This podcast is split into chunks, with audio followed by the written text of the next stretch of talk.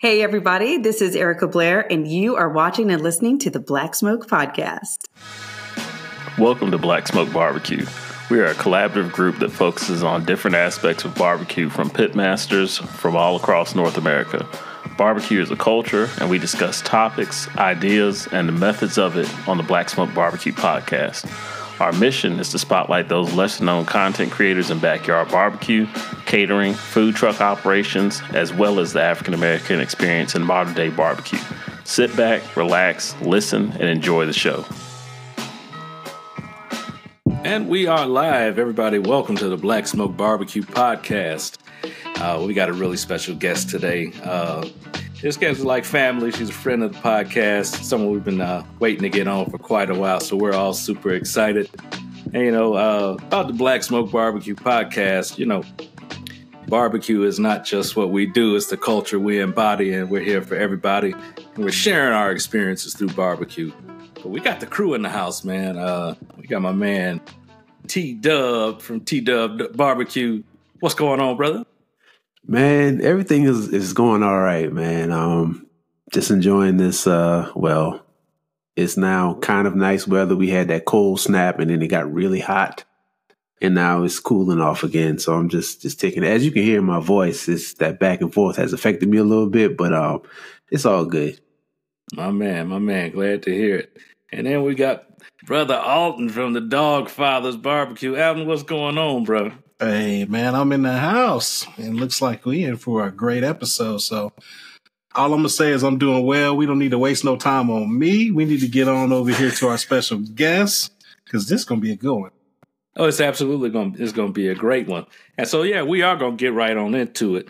So uh this guest is uh she barbecue famous, y'all. She's uh she's at the top of the game. Somebody we all aspire to be like. And, uh, you know, again, friend and sister to the podcast. Uh, you've seen her all over TV. She's won the Barbecue Brawl on Food Network. Uh, I believe she's on Good Morning America and uh, every other show you can find. Uh, y'all, we're going to get right into it. We got Erica Roby, known to y'all as Blue Smoke Blaire. Hand clap for Erica. What's going Yes. on, mama? Yes. Barbecue royalty. hey, y'all. What's going on, sis? Nothing much, just hanging out with the chickens. hey, those chickens were gangster, man. Let me tell you something. Uh, uh, Alton and I were uh, a couple weekends ago at uh, the Blue Smoke Blaire Barbecue Academy, the inaugural barbecue academy, and we had a great time. And uh, Erica has some chickens on her property, and they were stalking one Rashid Phillips. I mean, man, they wanted his neck. Rashid, if you're listening, I hope you got away clean, bro, because my man Winston, he was coming for you, bro. Winston the Rooster was not playing games. Now you know, hey, what was funny was when we first pulled up. You know, we go through the little drive uh, driveway through the U, and I looked over and I heard Federico say, "Hey, watch out for those chickens." And I looked over, man, it's like a little gang of chickens coming running out. I'm like, "Wait, what?" They were You running and done then took your rims, put your car up on bricks. but then my man came strutting out like foghorn leghorn. I was like, oh, that's what they're running from. I was like, my man was running things. Hey, Oh, man. You So- gotta love Winston. He's the best. He was. He was super cool. He let me pet him and he did not peck me one time. So Winston is all right with me. So let's talk about the Barbecue Academy. Uh, before we get into all of your other accolades, um, you know, we were speaking before we got started here, and that event was amazing. Uh, we had people come from all over. Uh, you had some amazing pitmasters who taught at this academy. Uh, what brought you to put this thing together? Yeah, so I always wanted to do it. And then I just, I never had the space. I never had the land, you know, or like I would be on the road or I'd be traveling and I just never had enough downtime to do it.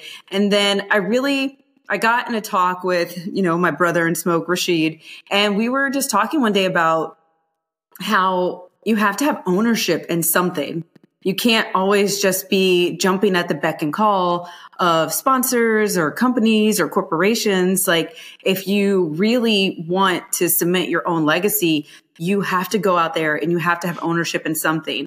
And I always wanted to teach, like teaching is one of my first loves. So I was like, you know what? I was like, let's, I'm just going to do it. And, you know, I was like, maybe nobody will show up. Like, and then I'll know, you know, but I was like, I really, really want to try it. And part of me getting, finding this property was I wanted somewhere where I'd have enough space and peace where I could teach people when I got started in barbecue. I mean, I had my dad on the phone and he was teaching me all sorts of like weird Louisiana ways. And I was just like, okay, we're done. and I like, you know, I would go and I would travel as I would travel as a student all across the country trying to go to all these barbecue schools and classes. And I went to so many of them in my early days that I really, it really stuck with me. Like, what they did right and what I didn't get. And, you know, if I ever had the chance that anybody would want to come to my house, like this is what I would do. And then, you know, because we're Southern, I love throwing big parties. so I was like, I can teach and I can party. Oh, I was like, it's on. So that's really like where it came from.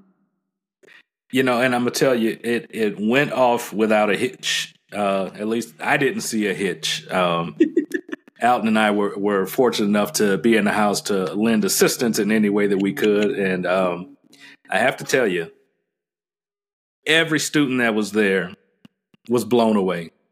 Mm. Everyone left there that Sunday with huge grins on their faces. Uh, everyone felt accomplished. Uh, the students were engaged uh, in all the, the stations and the classes. Um, yeah, you did your thing, sis. For real, for real. Absolutely. Oh man, well I loved it, and I just loved being around everybody, and like the fact that y'all just gelled so well, and you were so welcoming, even to like the strangers, people that you didn't even know, and you know it can be really awkward and intimidating. I know, like when I went to barbecue classes, I would be I'd go by myself, and I'm like out in the middle of somewhere Georgia by myself, like driving up to this property, and then I walk into the class, and everybody else is a pair or they came with a group, and then there's like oddball you know, out by herself. And so it really meant a lot to me that like I saw y'all go out of your way to just kind of like warm up everybody and it it happened fast and just like everybody was talking to everybody and I just that made my heart melt. So you know, and it didn't really take a lot of effort on our part, you know, because everybody that was there, you know, on the last day when I spoke to everybody and I said, you know, I've been a part of different classes, uh, whether I was teaching or in it or whatever it might be that was the most engaged class that I think I've ever witnessed. I mean, everybody just jumped in. They weren't afraid of the fire. They weren't afraid to do anything. Um, and, and then, you know, it's like I said, we all, you know, showed up there, maybe not knowing each other, but we all left away from there, you know, being family. And, and which, uh, you know, a testament to that is even after this class now, I'm still getting messages on, Instagram, you know, and people are like, Hey, what's going on? You know, blah, blah, blah, yada, yada, yada. And so it definitely was authentic. And, uh, man, I'm just, I'm just so thrilled that I was able to be there. I definitely felt that we came out as a real barbecue family. I saw that and I just, I loved that. I was just like, oh, please let this always happen. uh, it, it definitely did. And, you know, a testament to that on the Saturday night and Sunday afternoon. Um, no one wanted to disperse. No one wanted to leave. Hey, Brandon, and, don't tell on us now. Don't tell on us. No, I'm not going to give all the all the grit, but you know, when it was time to actually, okay, let's get out of Erica's hair. You know, people didn't want to go, and that's always a good sign. I was like, y'all, they're coming to take the tent down in one hour.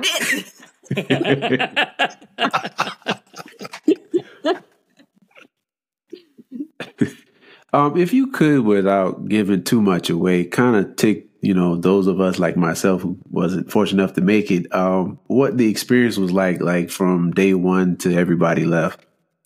Yeah, I think y'all would be the best because you actually experienced it firsthand. I know what I was doing. what were y'all doing? Man, if you, if you ask, man, we'd be talking all day about this. See, I mean, it was um, it was phenomenal, man. I mean, it really was. Uh, as we spoke of earlier, it was it was really a good, just friendly atmosphere. Uh, you know, nobody was, you know, you, you hear people say things like check your egos at the door Yeah, and that type yeah. of thing. You didn't even have that would there was no egos. Yeah. There was no egos. I No. mean, everybody you got you got Erica, you got Rashid, you got Al Frugoni, you got Bill Purvis. All of I mean, we're talking, you know, top contenders in their classes of what they do. And everybody's just chill. Just you know what, I hey, what's that, going yeah. on? You know, let's have a good time and blah blah blah. And I mean, it, it was from the time we got there to the time we left. I think we, we I can't remember the last time I laughed so much. You know, there's always we we all cutting up, having a good time and and laughing about stuff and I mean good food. I mean there's just so many fantastic bites. That's why Rashid was getting chased by the chickens. 'cause- Because Rashid came over there with a little chicken breast deal that he had done, which was phenomenal, by the way. Oh my god, Oh, my yeah. dad Pass- hid some and made a sandwich to try to take on the airplane. I was like, "Oh, you're so country." He you was can't smart. blame him though. That, He was that smart. some good food. Yes, Man, look, there was so much good food. Um, absolutely. But you know, I had been looking forward to this, uh, Erica, since we were at Grill and Chill back in what was that August? Last August, It's August, yeah. um, we were sitting, um, kind of taking a break from everything that was going on, and you were telling me that you were doing this class, and I was like, "Hey, let me know as soon as the tickets come out." I'm like, "I'll be the first one, you know, in line to buy a ticket." You did say that. And you know what she told me out? And she said, Oh, no, don't buy no ticket. I'm putting your ass to work. I, I said, Even better. Even better. Absolutely. But yeah, T, so the experience, man, uh, the first day, uh, everybody came in, registered, and uh, Chef Michelle threw together a dinner for Oh. us. Uh, Oh. She's known as Between the Slices on Instagram. Y'all have to check Chef Michelle out. She's doing I went to she hosted um she hosted a chef dinner down in Houston last night. I saw that on your story. It was insane. I proposed to her like five more times. She's turned me down. But I mean, it was just, you know, she's just, she's amazing. She just, she just instinctively knows what to do. She did a smoked crab dill pasta and I was just like, okay, what, what's going to happen here? And I mean, I was willing to go back there and steal more. I mean, it was just insane. She did, uh, she did like a smoked pork belly, but she did it with like, a demi-glaze sauce that was also Mhm. pork and i mean it was just and then she she made her own potato chips and they were smoked and like barbecue i mean she's just she is like the willy wonka of barbecue i always tell her that she's just amazing She Yeah. legit. She Yeah, is. and those gumbo greens that she made Yeah, like Oh. so the first Those night she made gumbo greens, and man, look, let me tell you something.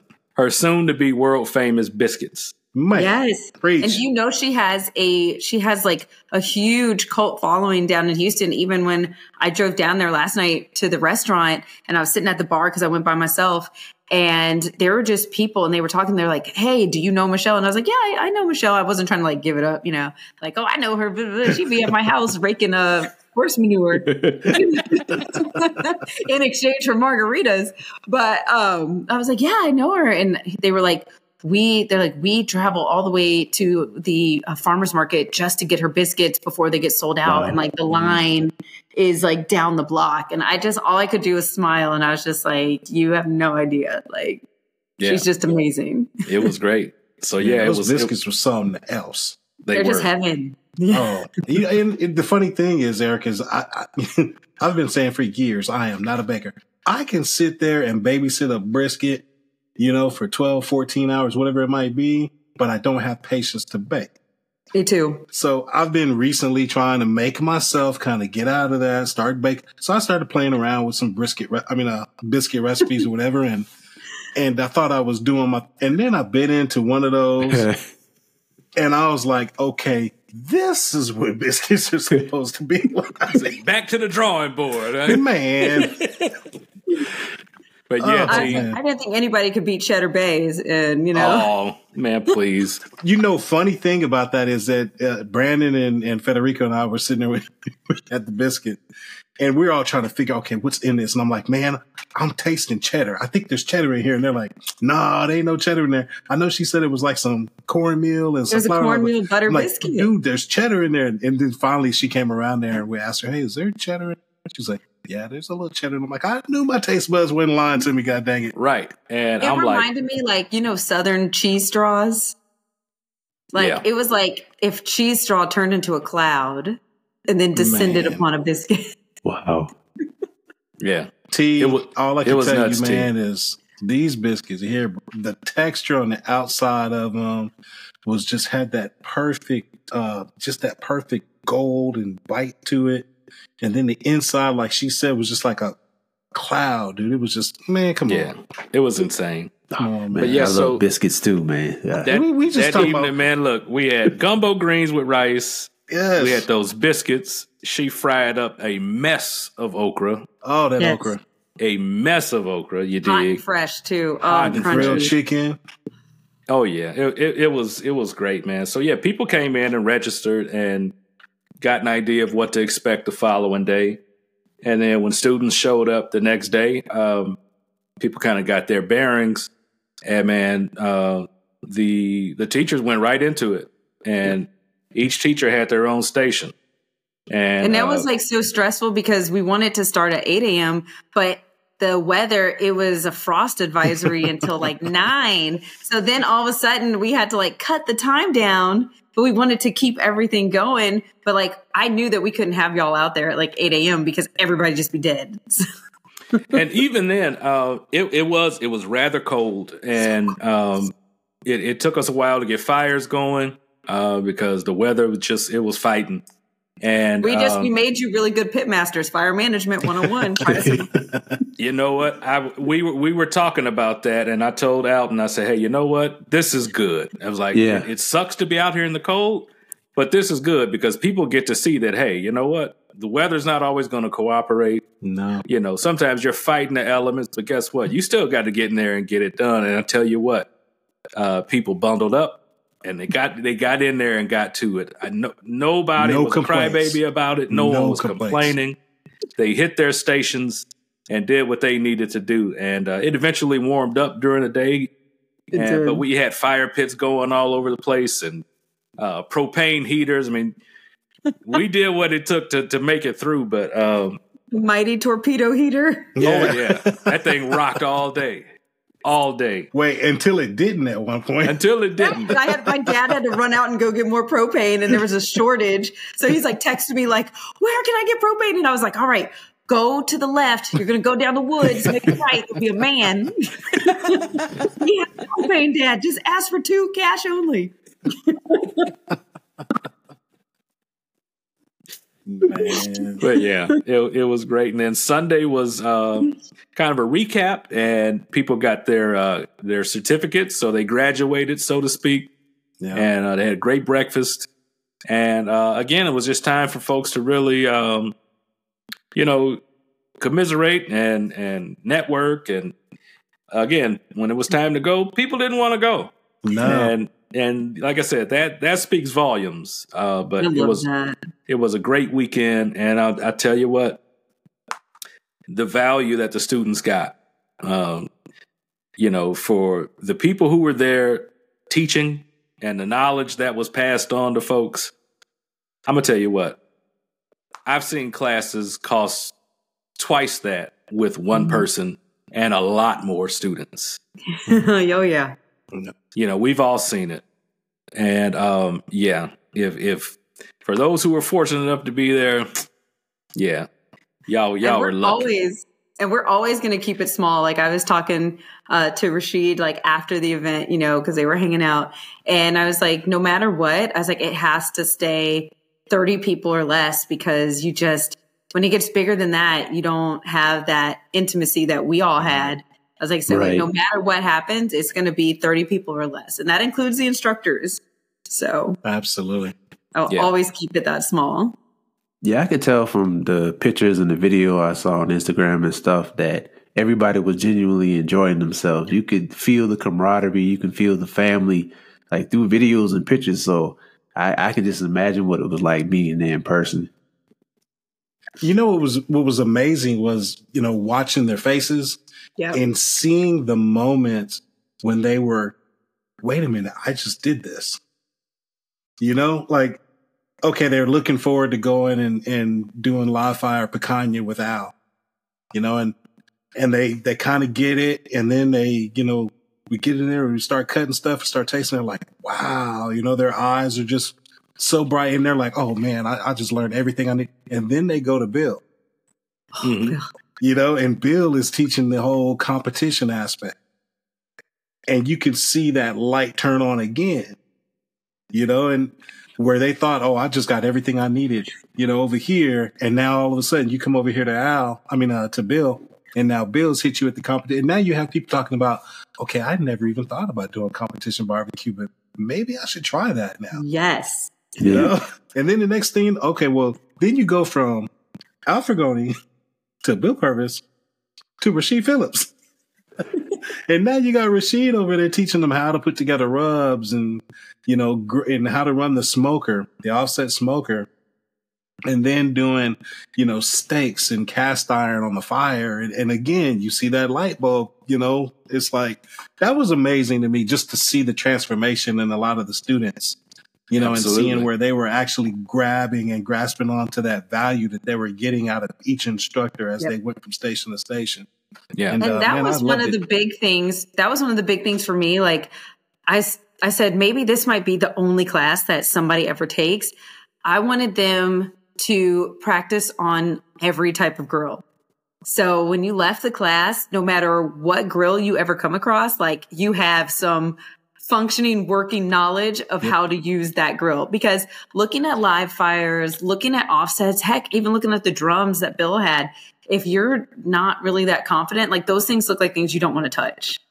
So to be able to expose everybody to all those type of grills in three days, like I was like, that's something that it took me years, like of doing. And I, you know, I never had this certain grill or I didn't have that grill. So to be able to have them all there so that people could use them, like I just, to me, that was like the one big thing that I was like hammering home. I was like, touch every grill, okay? Do something yeah. on every grill. Oh, and they And- did. And They speaking did. of all the different grills, um, at Deanna Station, um, they got to cook pizzas on was it four different grills. I think we had like, I think we had like four or five going in her station. so, you know, for one, a, a lot of people were just confuzzled with the idea of cooking pizza on a grill, but then they got there and they cooked it four or five different ways on a grill. Yeah. And they were just like, they, what's going on here? And they were cranking out really good pizzas. It, They were it got, so good. oh, they were. It got to a point I had to start turning down pizza. I was like, I can't. I'm like, it looks amazing. Y'all did great, but I can't eat another bite. Like, there was so much good food that, that came out of all the stations. Yeah, it, it, it was. That's one of the things for next year, though. I'm going to have already cooked a lot of different barbecue things. Like, I really wanted to do some pig candy bites and stuff like that. So, one of the things we're going to do is we're going to have a lot more food that's already cooked that we've done on all the grills. And we're going to be passing that around as y'all are learning Nice. so that, you know, you can try things that maybe you didn't know you could smoke or grill. So that's one of the things we're definitely doing next year. And I'm like super excited about that. I'm working right now on trying to make um, pork dental floss, but Mm. like cotton candy, pork floss. But Oh. you need like you need like a super dehydrator, and that's probably the one thing I don't have in my house is a dehydrator. I'm patient enough to shred it and put it in the oven. So, but I want to make like pork floss cotton candy. Like that's my next big goal. Nice. See, that's why she's up Wow. here, bro. That whole Yeah, yeah, exactly. that whole other level, coming up with stuff we ain't even thought of. Yeah, I'm I not never heard anything like the that. fails. I'm only going to show you the victory. But Brandon, I'm glad you mentioned it because uh, that's another. I mean, there's so many people we got to give their due. Uh, Deanna did her thing with those pizzas, man. You know, Yes, she I, did. I, I for one, We're talking about Deanna Bombchica, better known as Deanna Colón, by the way, y'all. I don't think we mentioned yes. Deanna yet. Um, you know, uh, the running thing here is is Daddy's not a pizza person. You know, like I just pizza is like annoying to me. you know, because it's not a meal, you know, but it's enough to get you kind of full and then make you mad because you didn't eat a steak type thing, you know.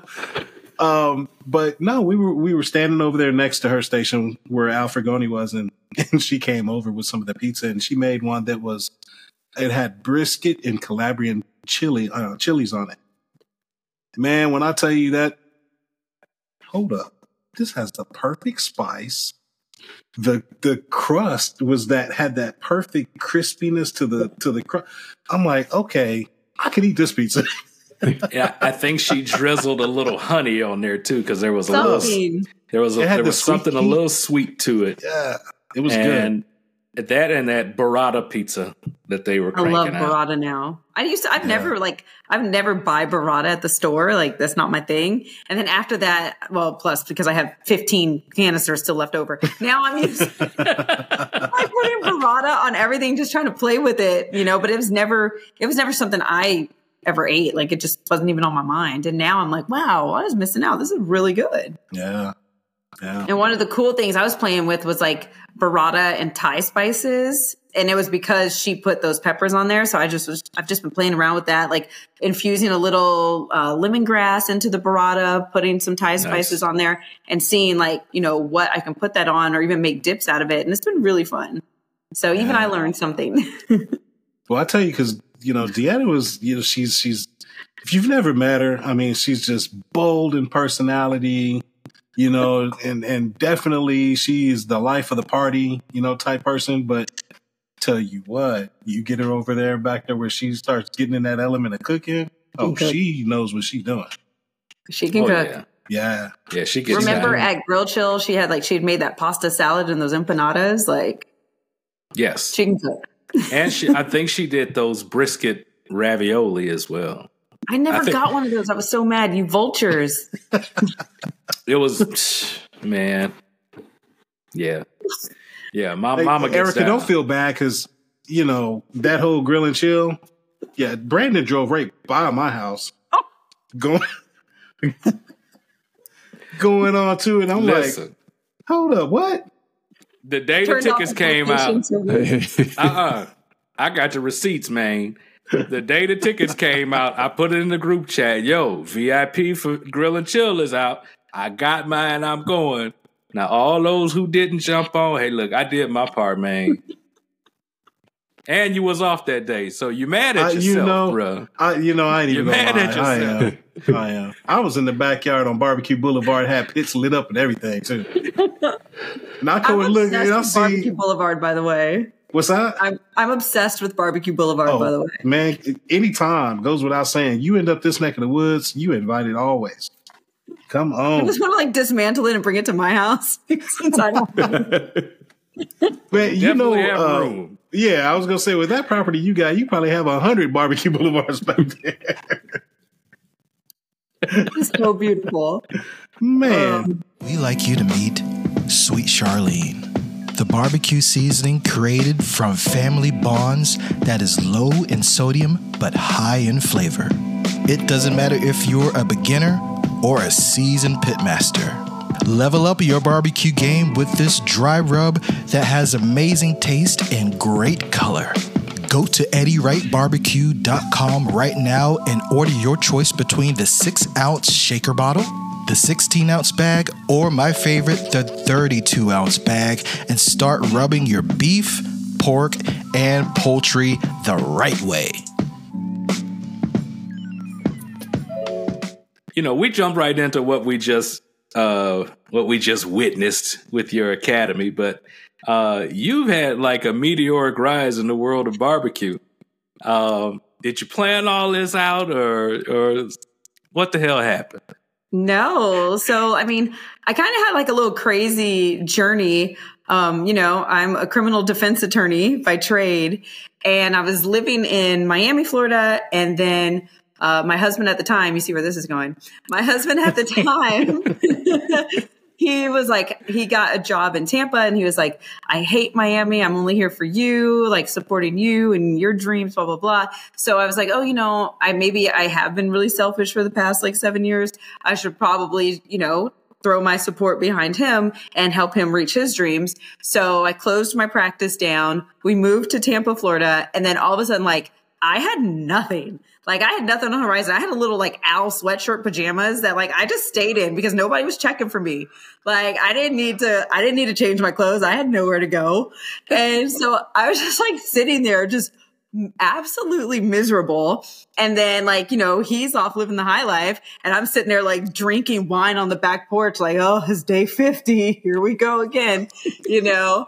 And even the squirrels had left me at that point because they're like, she's depressing. But I have no friend. And so I was just like, oh my God. I was like, you know, I was only 30 at the time, I think. And I was just like, this is miserable. And like, God, I know my best days are not behind me. They're ahead of me. Like I didn't do all of this in life just to like come crashing to, you know, a halt and a stop. And so I remember one day I was like out there having one of my benders by myself. And so my husband had come home and I was just like telling him, you know, how miserable I was. And like, I couldn't really figure out like if I wanted to go back to work for people or if I wanted to start beating the pavement in Tampa and restart my own law firm, like what I was going to do. And I was just really in a quandary. And then, you know, I was like, oh my God, I'm 30. Like, oh, I'm so old. And so, and so I was like expecting that support that I had thrown toward him when I gave up everything I had. And he just looked at me and he was just like, well, you know, Erica, you're in charge of your own happiness. It just walked out. And so, you know, oh, wow. of course, I was thinking of Snapped and how I could get away with things. Mm-hmm. But but I realized like that was a message from God and I needed to hear it. And I needed to hear it in that manner because nothing else was going to jar me back to being the Erica that I knew I was.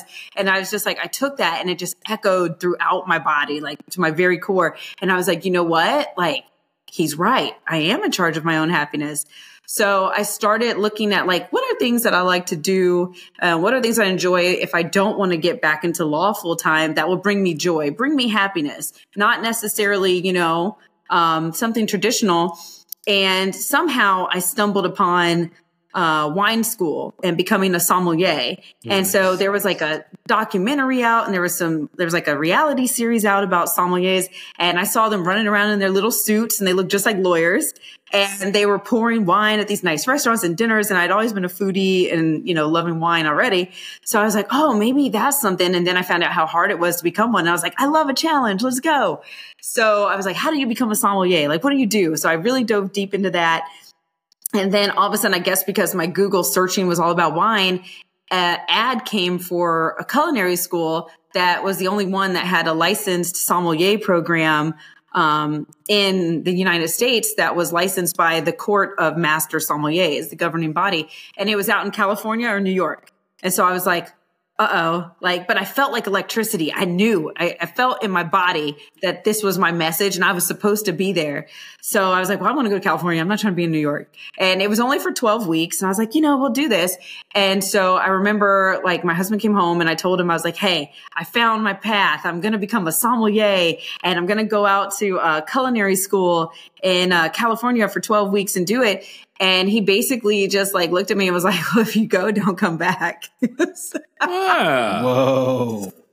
So never like, and it wasn't in that words, but it was something along those lines. Like, so never to be threatened or given an ultimatum. I bleached my hair Beyonce blonde, which was a mistake. Uh, it, short, it, it, started falling out immediately. Uh, so, but I was moving to California. I didn't care. So I end up in California. You know, I in wine school. I'm getting a divorce. I'm starting my life over from the bottom. And I saw like the kitchen kids and everybody. And I'm like one of the oldest people in the class. They're like, oh, she's 30. Oh my God, old lady. and I'm just like, whatever. I was like, you don't know what I've been through to get here. you don't know so, me. you don't know. Yeah. So I, I started doing that. And then I went and I flew to Arkansas to take the sommelier exams that I needed in order to get to get licensed so I could get a job. And um, I passed, and only five people passed. And so, like, when they called my name, like, I was just like, oh my God, because they were like, there was a room, I think there was like 20 of us in the room, and they told us only five of you guys have passed, which was expected. And I'm just sitting there, I'm like, no, like, I need to pass. Like, my, I, my whole life depends on me passing. And so they called like the first three names, and it wasn't mine. So I'm like, on my phone looking if I can become a showgirl in Vegas, but then I wasn't tall enough. So like I was just out of options. Like I had to pass. And um then they finally called my name and I realized like this was God's plan. Like this is what I was supposed to do. So I ended up getting a job in Napa and I just like literally loved it, fell in love. I was walking through the vineyards of Opus One to get to work every day. And, you know, and it was a really, it was really good and validating for me because like all my friends back in Miami and stuff, they're like, oh, Erica done gone crazy. She having midlife crisis. Now, you know, she's doing this. And like during that time, you know, it was a struggle. I, I had like three jobs at one point. I was waitressing at a cheese bar, cheese and wine bar. I was stocking wines at a liquor store. You know, I was doing like everything I could to like support myself and fund myself for this dream. And people just didn't understand it. And they were like, how could you go from being a lawyer to, you know, you're stocking wines and liquors at a liquor store? Like, what's wrong with you? But the beauty of it was like the people who really mattered, my parents, they always had my back. And they were like, oh, you got, you know, you got a job at a liquor store. You go, girl. You're doing you. Like they were always my cheering squad, even though I know like secretly they were going to church. Like, dear Lord, please. Our daughter done lost her mind. we need all the prayer warriors, you know. But like to my face, they were always like, no, do this, do you. You have a reason why you're doing this. Like this isn't an accident and everything like that. And then um, the Marriott called in San Diego and they were like, We're looking for an assistant wine director. Would you come down here and take this job? And I was just like, Heck yeah. They told me uh, if you work here for a year, you can transfer to any of our properties in the world. So at night, I would just be looking through the catalog like, I'm going to go to China. I'm going to go to London. I'm, you know, looking at all these places I was going to live, you know, as this wine girl. And I really loved it. And then um, I got down to San Diego and it was right on the water. And so all the Navy ships would always be coming in and stuff like that. So I would be seeing them and everything like that. And so, um, all the girls were like, "Oh, the Navy guys, they're back. The Navy guys are back." And I'm just sitting there like, "I'm an Air Force kid. I, I am good. I know better." And so then, literally, literally the next week, I meet my future husband, and so all of that like oh, I'm going to go travel the world of wine. And he's like, no, you're going to stay right here and get married. So I was just like, okay, I love you. Let's do this. you know? And so fast forward, we get married. Then a year later, a little, a little less than a year later, I end up having my first child, my son. And now I'm homebound and I'm like, oh no, this is awful. I was like, I can't go nowhere. I got to just, my whole life is trying to keep this kid alive and we don't even speak the same language and this is awful. so when he would sleep, I would go outside. We had like this little patio and I would like call my mom and dad and, you know, just be telling them like how awful my life was and how stressed I was and stuff like that. And then we'd just be like shooting the crap. And so I was talking about my dad, like, you know, when you retire. And he was like, well, you know, baby, I always wanted to have a barbecue restaurant. And I was like, oh, that sounds cool. Like, yeah, we should do that. he's like, you know, when I retire, I have a little truck, you know, a little something on the side of the road, something. And I'm like, yeah, let's do that. I was like, okay, so what do we need to do to do that? And then both of us realized neither one of us knew how to cook barbecue. oh, so he just had a dream. Yeah. Right. it wasn't Yeah, his he just- thing. He's like, I'm gonna just buy the trailer. That's hilarious. Yeah, it and can't I'm be like- that I'm like, hard. yeah, I was like, this is a bad plan, Dad. Like, so then I was like, okay, I was like, you buy the trailer. I'm a, I'm gonna somehow learn how to barbecue. And I started watching all the barbecue competition shows on TV because I was home. And then I started seeing all them people on uh, TV and, you know, they're like, crap talking and rolling smoke. And I'm just like, dude, this is like a family reunion for me. I can do this. So then I was like, well, how do you learn barbecue? And I started Googling schools and I found um, where I was living in LA. So, you know, like three, four hours up without traffic. Uh, Harry Soo had a barbecue class.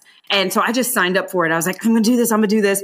And then at the same time, I had like signed up for a bunch of competitions. I didn't even have a grill. I had nothing and I hurried up and I signed up for like four competitions in California and didn't know nothing didn't even know like what type of wood you're supposed to use like just awful. But i had like read on a in a chat room somewhere that like competitions they they sell out fast so you need to hurry up and get your name on the list which is not true.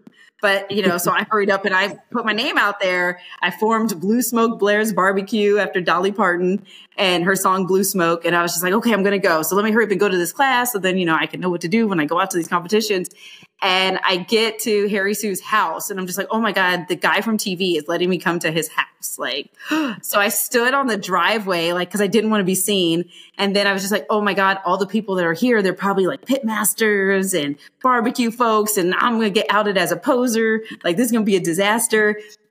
And so I walked in when it was time for class, and it's like as soon as I rounded the corner, there was Harry Soo. It was like I ran into a bear. I was like, oh, oh my god! And everybody was just so nice. They were the nicest people I'd ever met, and they were so welcoming. And I was just like, whoa, this community is amazing. And everybody was so nice. And they were like telling me things and telling me where to look and what I should be buying. And I was just like, what planet are we on? Like, why are people being so nice and awesome? You know, I was like, I want more of this. And so then Harry asked if anybody uh, did competition barbecue. and the guy next to me, he was like, "You you're gonna do competition barbecue? Like, raise your hand."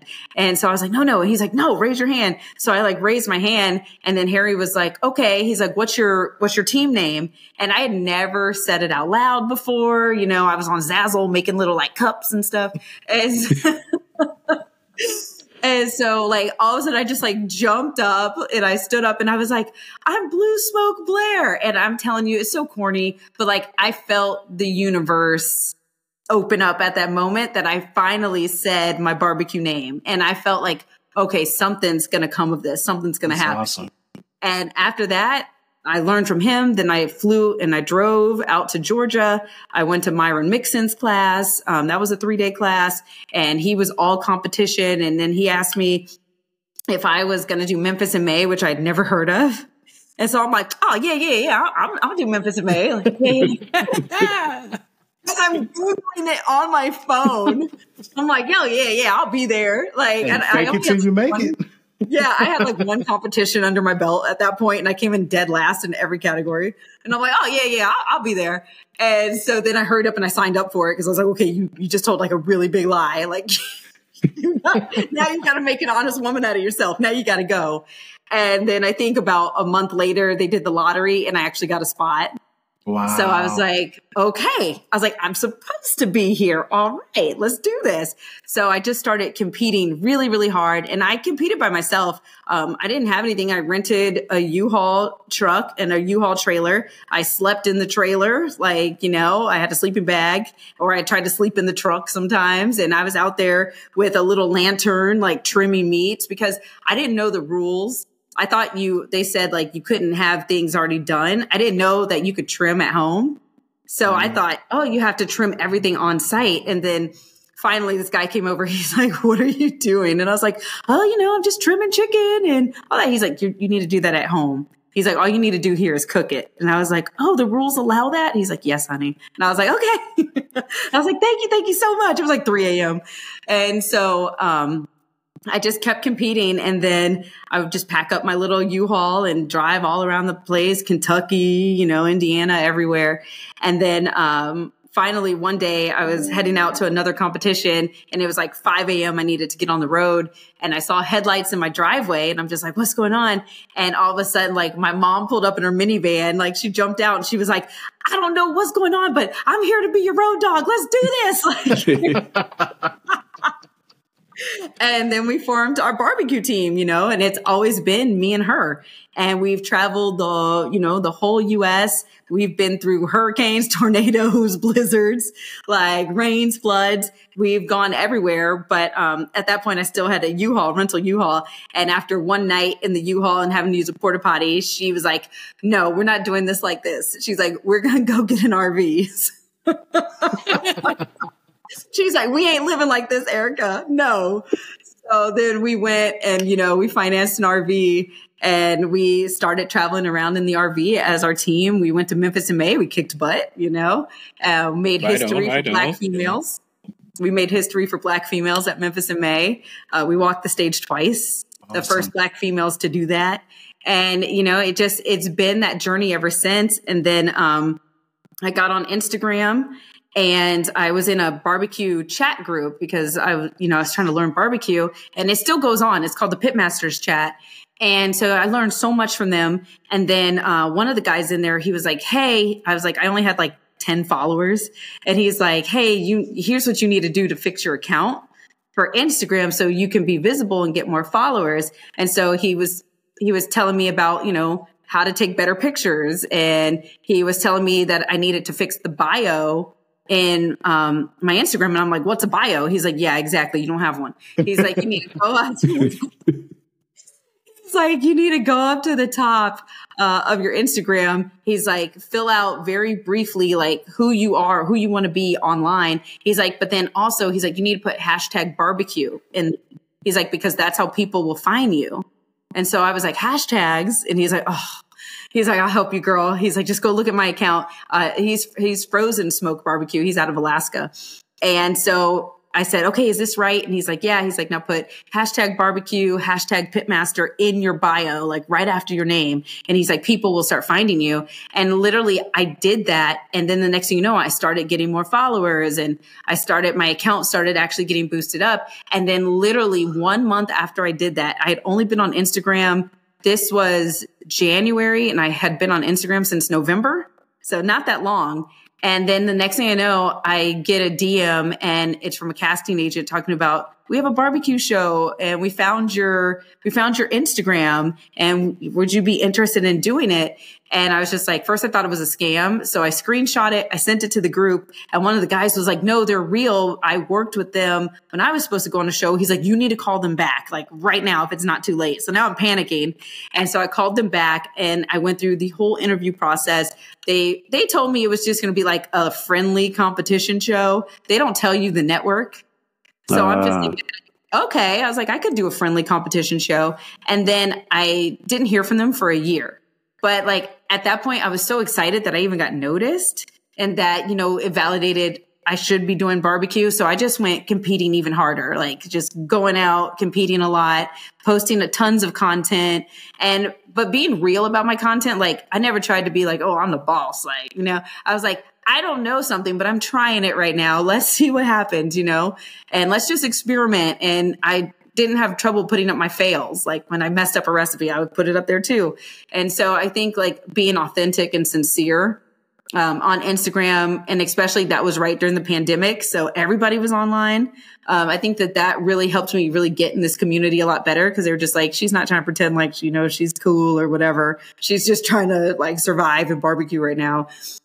And then a year exactly to the day, all of a sudden I get a call, but this time is from Food Network. And I'm just like, oh my God, uh oh. And they're like, hey, can you be down in Austin, Texas in two weeks? And I, of course, I just said yes. Like, I got a kid. It's, it's the lockdown. Like, It'll be all right. Oh, yeah. Hey, hey, why not? You know? And so then afterwards, I like call my mom and dad and I'm like, hey, I'll watch my kid. I got to go. And so they were just like, oh my God, like, do it, girl. We got you. We got you.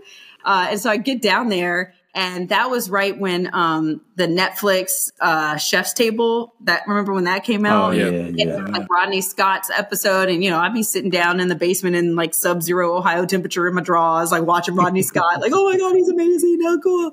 And so I get down, I get out of the Uber to the hotel. And as soon as the doors open, Rodney Scott is standing right there. And I was just like, all of a sudden, like all my confidence just left my body. And I was like, oh no, no, no, no, no. Like if Rodney Scott is a competitor, I need to go home now. so I just like, I called my dad and I was like, hey, I was like, I got some good news and some bad news for you, dad. And he's like, yeah, you there? What's happening? I was like, yeah, I'm here. I was like, um, the good news is I'm probably going to be home real soon. So you're not gonna have to watch my kid that long. I was like, but the bad news is I'm gonna embarrass our whole family on national television. I was like, I'm gonna just do that right now. And so he was like, well, just do your best and uh, don't use our last name. So so when I got on the show, I just went by Erica Blaire I did not put Roby down because I did not want to embarrass my family. I was like, you know, Erica Blaire, they'd have to really try to find me. They wouldn't know like I'm, you know, associated with the Robys. I was like, so that'll be okay. I can have plausible deniability that that was not me on there acting a fool. And then, you know, I got on the show and it was intense. It was amazing. It was scary. Um, you know, I, I went from having the safety of one camera for Instagram to having like 12 cameras within five inches of my face at any given time for 10 hours a day. And, you know, you don't think about the faces you make when you're cooking. You don't think about, you know? So I'm like sitting there and I'm like, always smile. Like don't, don't be making weird faces because the camera is capturing all of that and they're mm-hmm. going to cut and splice it to either make you look like incompetent or make you look like you're mean or, you know, so I just like stayed there like this. the whole time for like like 10 weeks. I just every time I was doing something, I was just smiling, you know, and um and but it was it was amazing. But the one thing I noticed, like because of my backstory, I had no ego. Like I did not think I walked on water. I never called myself a chef. Definitely did not call myself a pit master. You know, I was still blowing up grills. So I was not, you know, I just, I literally had no ego. I was just grateful to be there. And that was very different than a lot of the other people that were on the show that were already established and, you know, they already had a brand and a reputation and stuff like that. And I didn't have any of that. So I think that I thought that was a weakness at the time, but that turned out to be a superpower because nobody was checking for me. They're like, oh, she's going to be gone like so soon. so nobody was checking for me. I was like free to just like do my own thing. Like everybody else was acting a fool or doing their thing or plugging, you know, their brand, yeah. their mm-hmm. image that they thought that they needed to put out there on television. And I was just like being me, like trying to survive. And so nobody ever really like thought I was a threat. They were just like, "Oh, this nice girl who smiles all day from Ohio." I noticed know? that. Yeah. Yeah. So nobody nobody thought I was a threat. So nobody was ever guarded around me, and I I didn't like, you know, seeing like the tension and stuff because that's not how I live my life. So I really went out like trying to be friends with everybody and just like try to get to know everybody because I was like, this is a really cool thing we're doing. Like, this is amazing. Like, we should all be friends and, you know, talk and chat. And that was like not happening. and, you know, but I did make like some really lifelong friends on the show. And then I felt really intimidated because I was like, oh, all these pitmasters. And then here I am. And then one day, like after getting my butt kicked for, I think, for five weeks, you know, they would call me everything but a child of the most high during the uh, judging portion. And so, and so it just like came to me. I was like, you know what? I was like, you need to start cooking what you cook. Like you need to start being you and not trying to be like them. You need to just do you.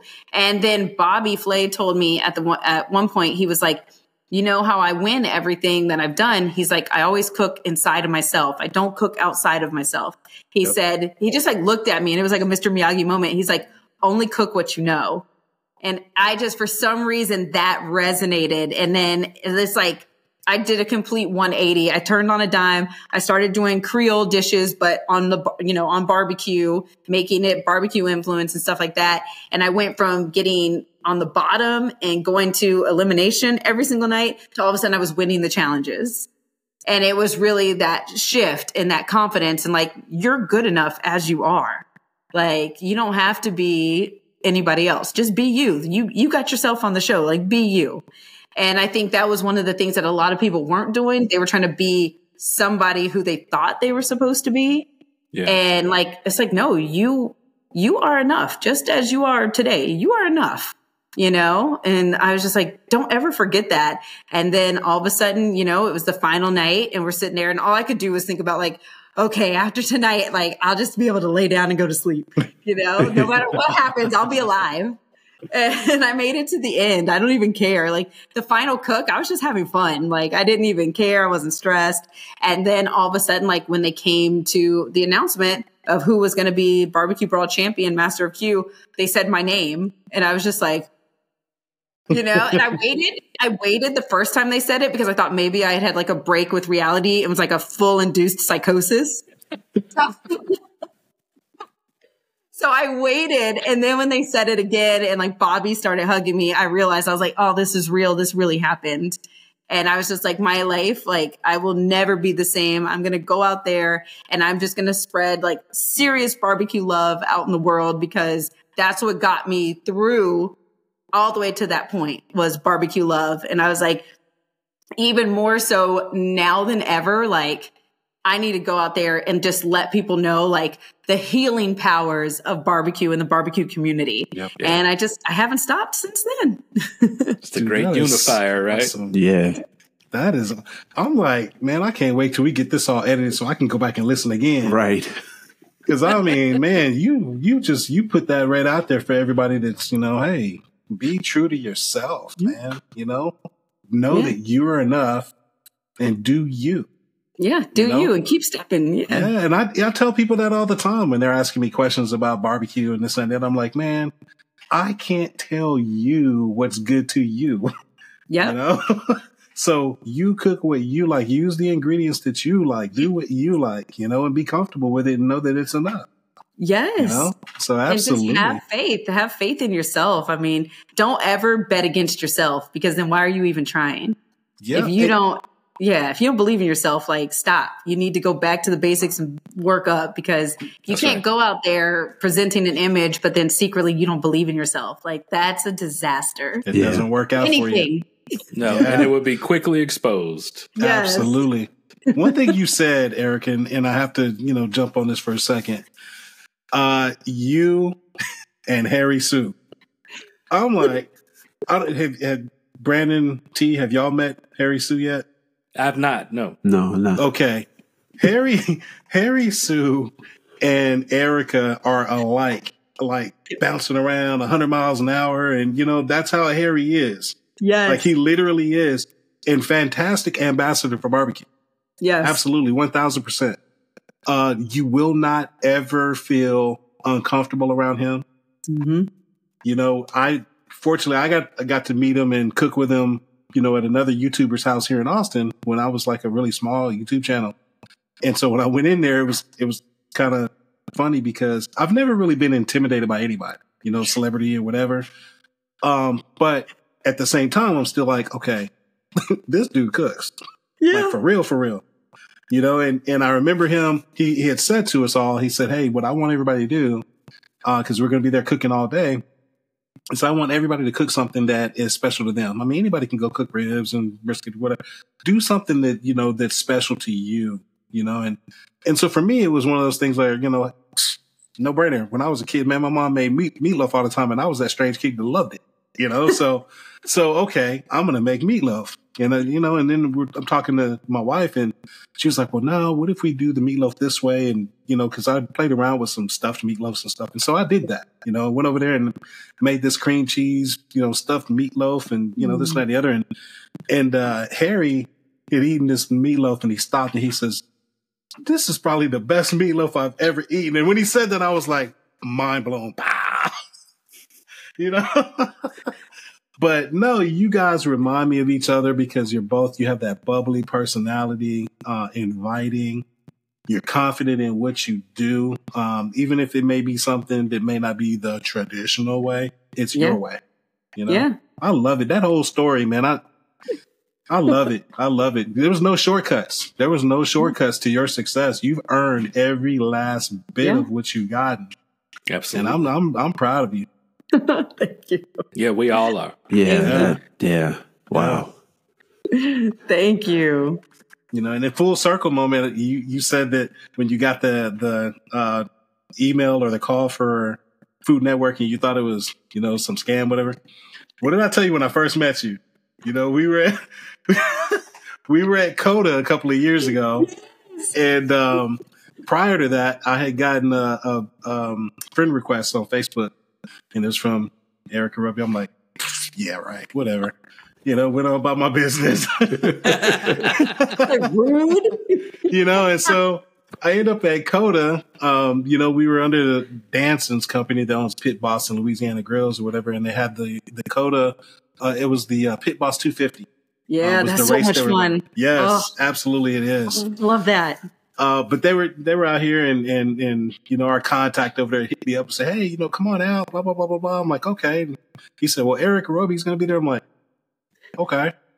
So we we get over there. As soon as I saw her, I was like, man, I know you're gonna think this is funny, but I got this friend request, and I and I said, nah, it's got to be a scam. She was like, no, that was me. like. But I say that to say that that's just how down to earth you are.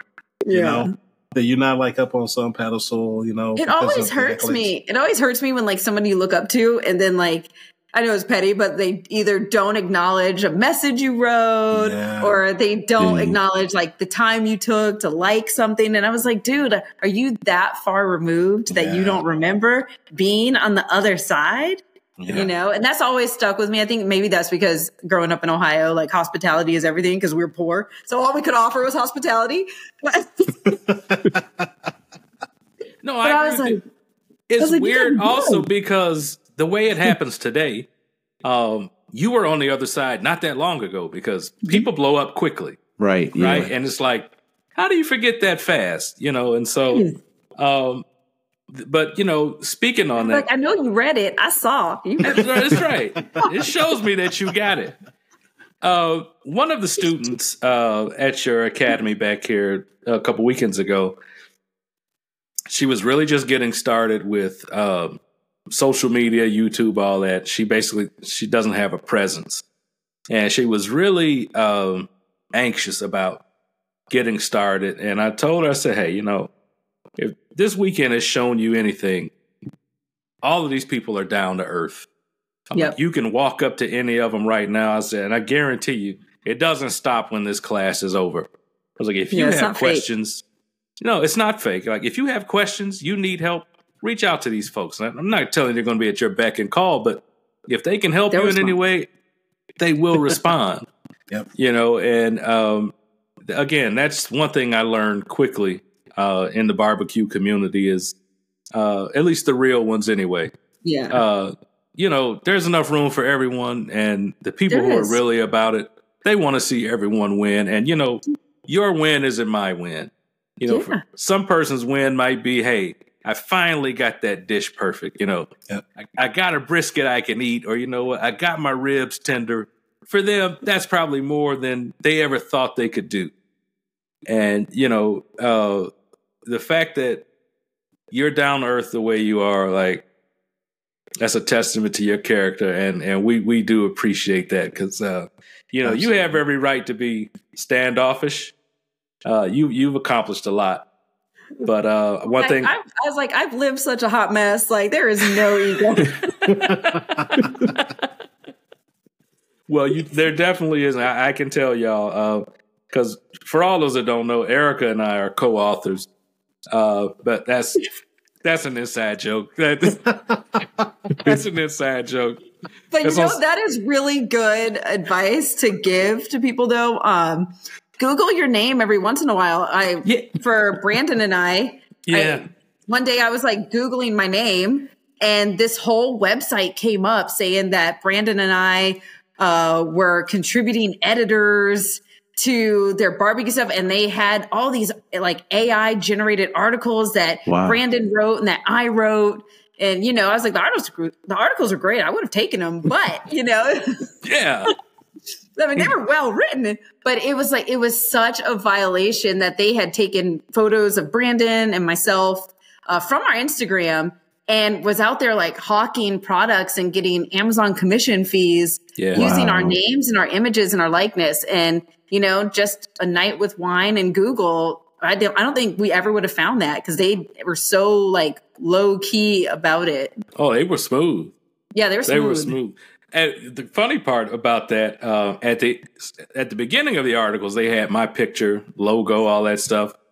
But at the end of the article, you know, when they do the little bio and everything, they had my best friend's picture, and he's eating this giant beef rib. It was, he's like, "How the hell did I get wrapped into this thing?" And I was like, "Hey, same way I did, unknown." It was, but yeah. Yeah. And now they have all new victims up there. Like I still go look oh and really? they have they have all new victims up there. Same articles, just different people. And I'm just like, wow. That's crazy stuff, man. Unbelievable. crazy stuff. Hey, one thing that I have to do because I know we're we're about an hour into this. We probably got to wrap it up. We don't want to take up your whole night, but some more flowers that we have to give out uh, for you know that academy was your mother and your father. Oh wow! You know, um, I mean, Amazing. dad was just real quiet in the background doing whatever needed to be done. Stealing You chicken. know, but uh, but your mom, man, you had you and your mom are just alike. Oh yeah. You know, and and you saying that y'all were on the barbecue team and out on the road together, I was like, man, I know there's a ton of stories there. Yeah, that should have been a reality show.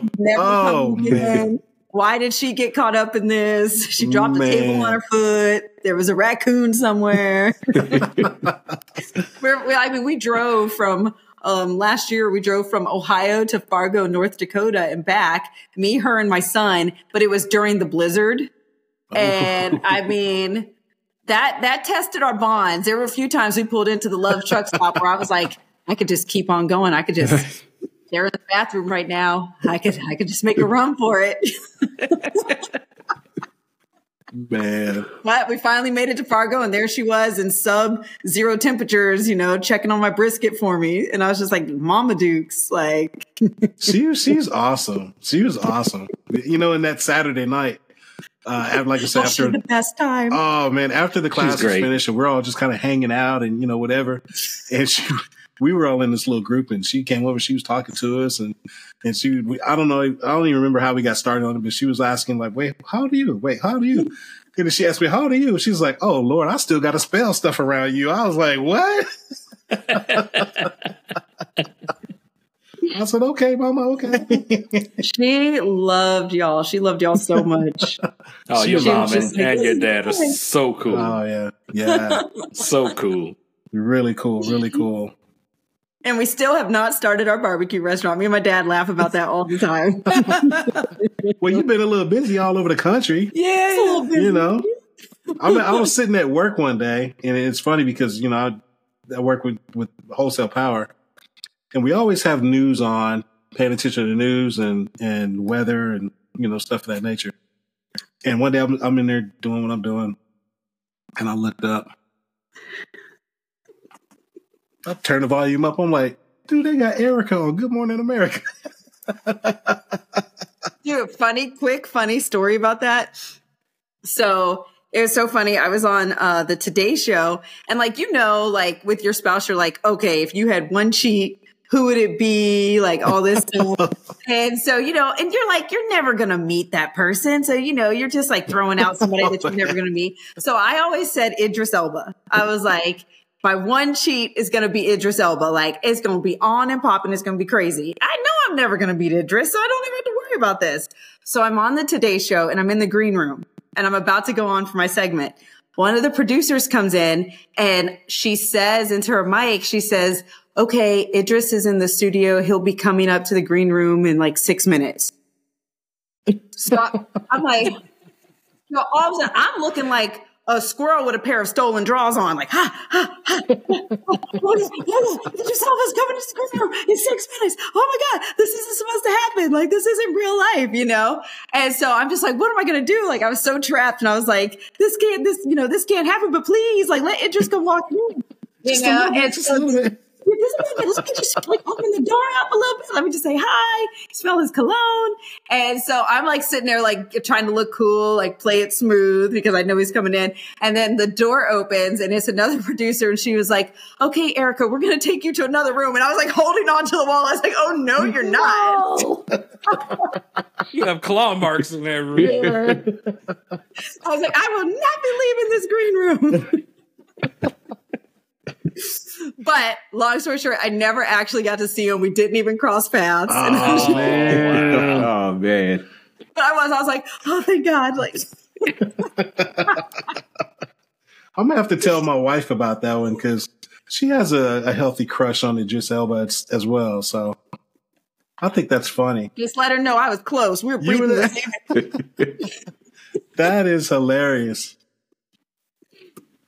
Um, real quick before we get out of here, I just want you know to congratulate you on all your success and you know give you your flowers as far as being an inspiration to young girls, um, black women, uh, barbecue. I mean, anything pretty much when it comes to women seems like it's dominated by men. What has your experience been so far, and what would you say to that young girl out there who has dreams of of being a pit master? I would tell her honestly, get out here. The sooner, the better.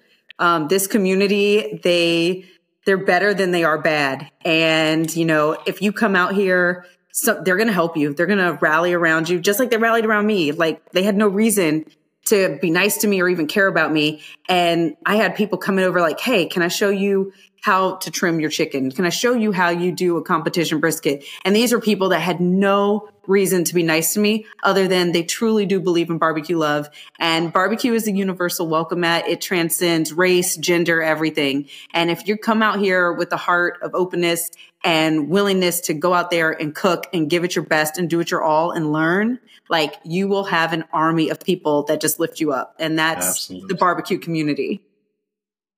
Very well put.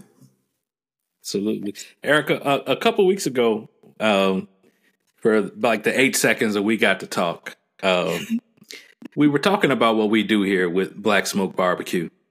And, um, you know, we were discussing um, some type of something. Uh, we didn't really get into it, but, you know, we were talking about some type of event or podcast or something where we're going to give the legacy black pitmasters their flowers.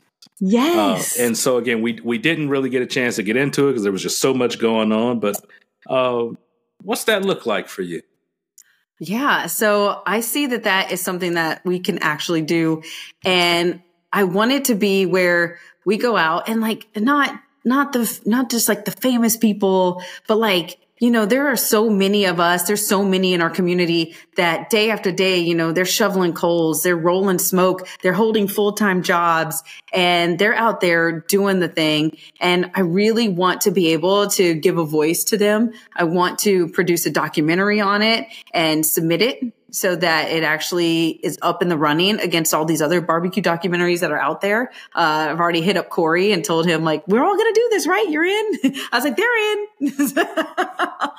but I really just think that we need to, you know, we need to bring our elders in. We need to bring the people that came before us. And you know, one of the things for me that this is what really hit home for me, and I we never got a chance to talk about this, but um, so on my mom's side of the family, we did our genealogy through DNA and we found out that we were slaves on Andrew Jackson's plantation up in Tennessee, the Hermitage.